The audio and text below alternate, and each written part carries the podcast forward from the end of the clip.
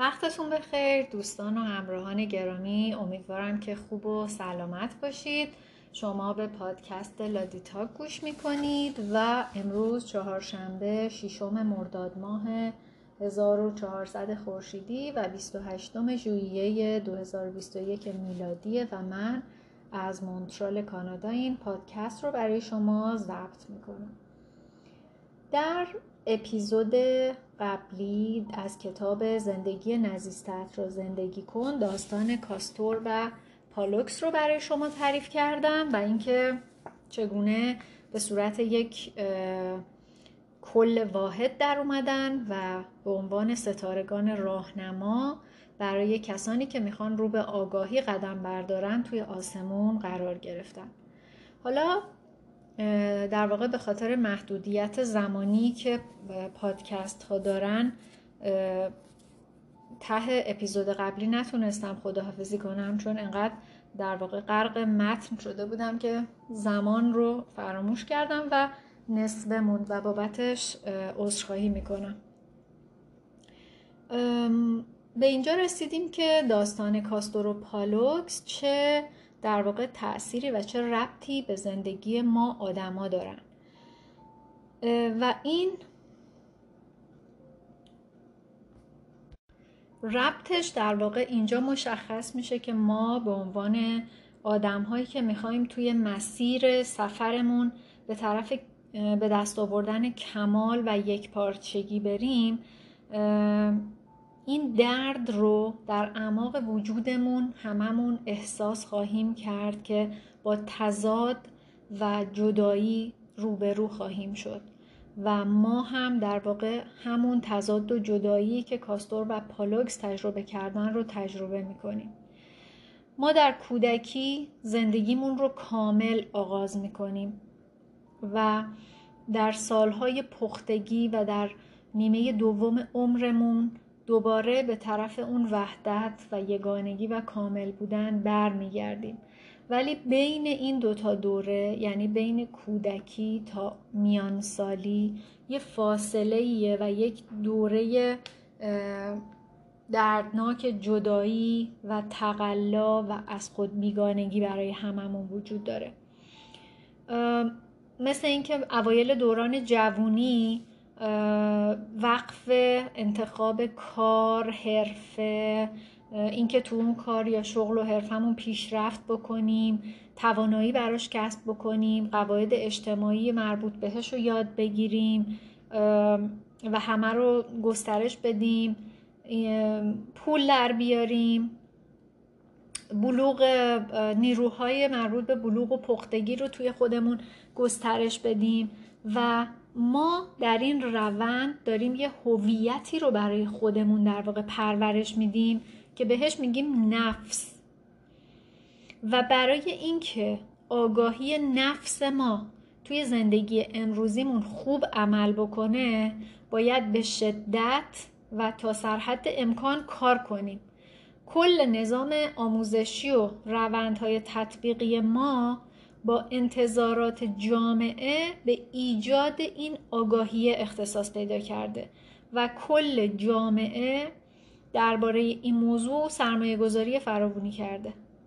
اما ما در روند تبدیل شدن به یه بزرگسال مستقل و مجزا به ناگزیر از هم جدا میشیم. همه ما زندگی زیسته داریم زندگی نزیسته هم داریم. هدف بسیاری از رواندرمانی ها وصل پینه کردن آدمای زخمی و برگردوندنشون به صحنه جنگ ازداده. یعنی اینا در واقع این آدما رو درمان نمی‌کنن. اینا فقط می‌گیرن زخماشون رو یه سر و سامون جزئی میدن و دوباره با همون زخم و درد اونا رو میفرستن به همون صحنه جنگ از داد و دوگانگی که ازش اومدن و دوچار اون زخم ها شدن. و در واقع آدما رو راهنمایی می‌کنن که چطوری برید خودتون رو هرچی بیشتر به اون جامعه سازگار کنید بیشتر و بهتر پول در بیارید منضبط تر بشید وظیفه شناس باشید یا اینکه تو کسب و کارتون پیشرفت بکنید. و حتی وقتی که این درمان ها موفقیت آمیزن باشه اونا یه بار دیگه آدما رو دیوانه تر از قبل برمیگردونن تو میدون مسابقه.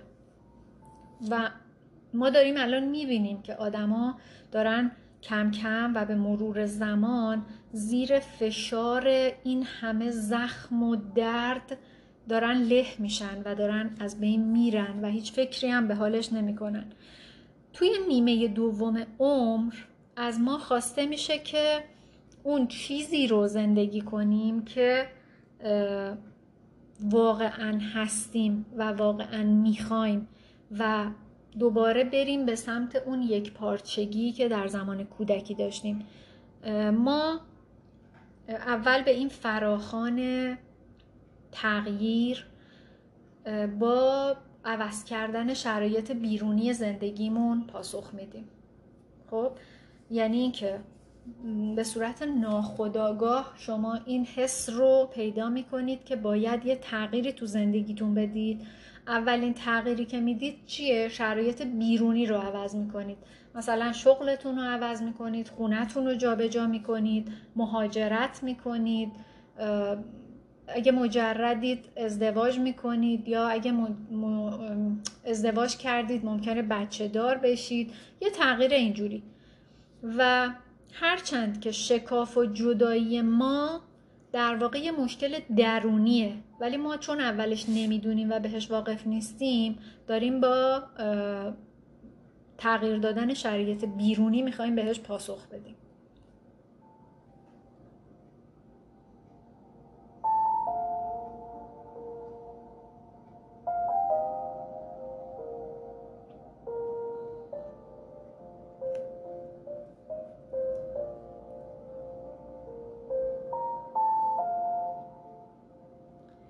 واقع جوونی برای ما مثل صبح و قبل از ظهر و دوران میانسالی حکم ظهر رو عصر رو داره.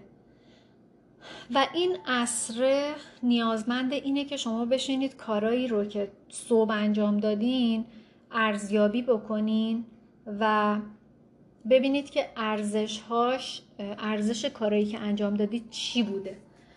ما توی نیمه اول عمرمون معمولا انقدر سرگرم ساختن یه شخصیت جدیدیم که اصلا یادمون میره که جایی که داریم این شخصیت جدید رو می‌سازیم زیرش هیچ پی نداره هیچ بنیانی نداره. مثل اینه که شما دارید توی جایی که زیرش ماس است مثلا برید تو ساحل دریا که هی آب میاد می‌زنه و اون شنا شسته میشه و میره بخواید مثلا یه برج بسازید. هر آدمی یه موجود نسبیه. چون همه چیز بر پایه دو قطبی بودن درونیه. یعنی اون داستان کاستور و پالوکس و اون تضاد درونیه همیشه توی وجود همه آدم ها هست. و یه پدیده ایه که در واقع به انرژی مربوطه. همیشه باید بالا و پایین سرد گرم تاریک روشن وجود داشته باشه که تعادل در واقع معنا و مفهوم پیدا بکنه. بنابراین هر چیزی که انسانهای آگاه تجربه می‌کنن به صورت یه جفتی از ازداد میاد سراغ ما. یعنی هر کاری که شما می‌کنید یا می‌تونید توی زندگیتون تجربه کنید همیشه یه ضد نزیسته هم توی آگاهی شما داره. هرچند که درک این موضوع و تحمل کردنش و آن داشتن بهش برای ما آدما سخته. یعنی چی؟ یعنی اینکه شما هر چیزی رو که انتخاب بکنید میلیون ها چیز دیگه هست که اونا رو انتخاب نکردید. خب؟ بنابراین ایجاد تعادل عمیق توی زندگی معمولا مستلزم حرکت در جهتیه که مخالف نگرشیه که ما داریم. و واجبه که شخصیت آگاه با انرژی های اساسی مربوط به زندگی زیست نشده ما ترکیب بشه. و این ترکیبه است که یه نیروی محرکه رو به وجود میاره که توی دوران میانسالی برای ما فرصت ساز میشه. تا اینجا واضحه؟ و ما تا اونجایی که از نظر آگاهی نفسمون از درون از هم تفکیک و جدا شدیم که دیگه نمی‌تونیم در واقع این جدایی و تفکیک رو تحمل بکنیم. در نیمه دوم عمر از ما خواسته میشه که حقایق زندگیمون رو بررسی بکنیم و حتی بپذیریم که نقطه مخالف اون حقایق هم باز یه نوع حقیقت دیگه ایه. و ترس از اینکه حقایق و ارزش های دوران جوونیمون دیگه اعتبار نداشته باشه اشتباهه یعنی ما نباید بترسیم. به خاطر اینکه هر چیزی توی اون زمان مربوط به خودش معتبر بوده و اون موقع با توجه به بهترین میزان درک، شعور، عقل و شرایطی که داشتیم ما اون تصمیم رو گرفتیم و اون کار رو انجام دادیم. بنابراین اونا اگه به زمان خودشون سنجیده بشن معتبرن و اصلا نیازی نیست که ما بابت اونها خودمون رو سرزنش بکنیم یا اینکه ناراحت باشیم.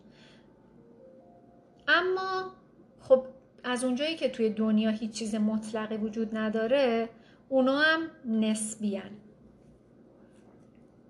ولی اگه در واقع ما بخوایم نسبت به این که بین تصمیم های اون موقع و الانمون یه شکاف و جدایی وجود داره که توی زندگی همه ما نهفته است بی تفاوت باشیم و بی باشیم این ما رو میندازه توی یه لوپ بینظمی و نسبیگرایی که باعث میشه در واقع یه نقطه پایانی بشه برای همه چیزهایی که تا حالا واسه ما ارزش بوده.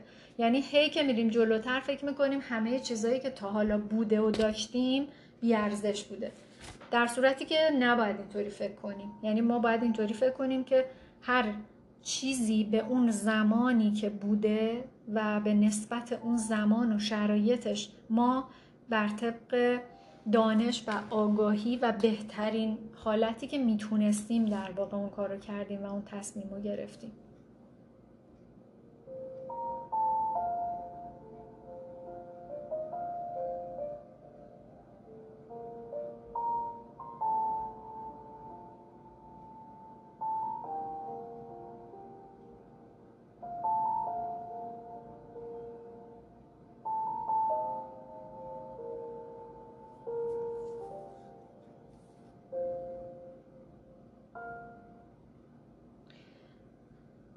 برای اینکه یه انسان کامل باشیم باید این نکته رو درک بکنیم و تشخیص بدیم که ما در وجودمون یه نفس داریم که مسئول کارای دنیای ماه و یه در واقع حس یا یه جرقه هم داریم که برتره. حالا یکی بهش میگه الهی یکی بهش میگه ماورایی و در واقع این دوتا کیفیت ظاهرا همش دارن دنبال هم میگردن برای اینکه همدیگر رو پیدا بکنن و می‌خوان به اون وحدت و اون کامل بودنی برسن که توی در واقع دوران کودکیمون ما داشتیم و با هم متحد و یکی بودیم.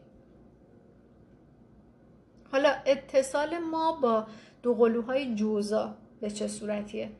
امروز تعداد خیلی زیادی از مردم احساس می‌کنن که انگار یه نیمه گم شده یا یه نیمه دیگه داشتن که مثل دوقلوهای افسانه‌ای کاستور و پالوکس یکیشون زمینی و عملگرا بوده و اون یکی ماورایی و الهی بوده. و این شاید همون چیزی باشه که ما دنیای مادی و اون درخواست و تمنای عمیق بشر برای داشتن یه وجه ماورایی و آرمانگرایانه در واقع نامیده میشه. مفهوم وجود جفت روحی یا سولمیت در جایی از جهان شاهدیه برای جستجو در جهت یافتن نیمه گم شده.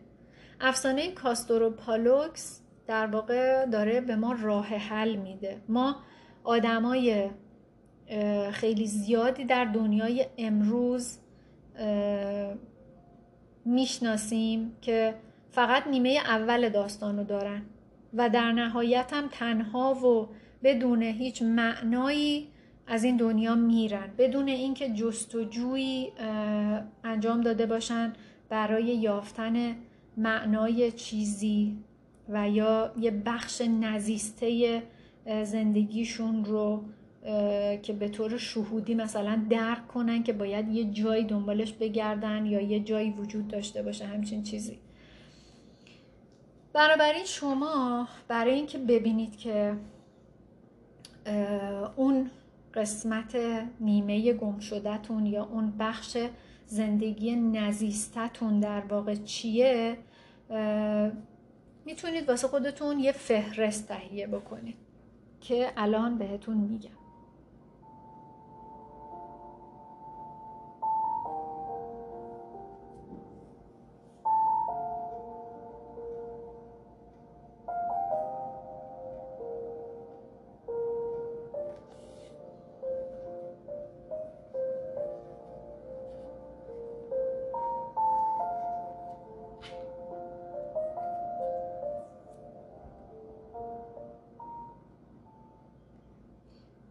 کاغذ بردارین بذارین جلو دستتون و به این پرسش ها جواب بدید شما برای داستان زندگیتون چه اسمی می‌ذارید؟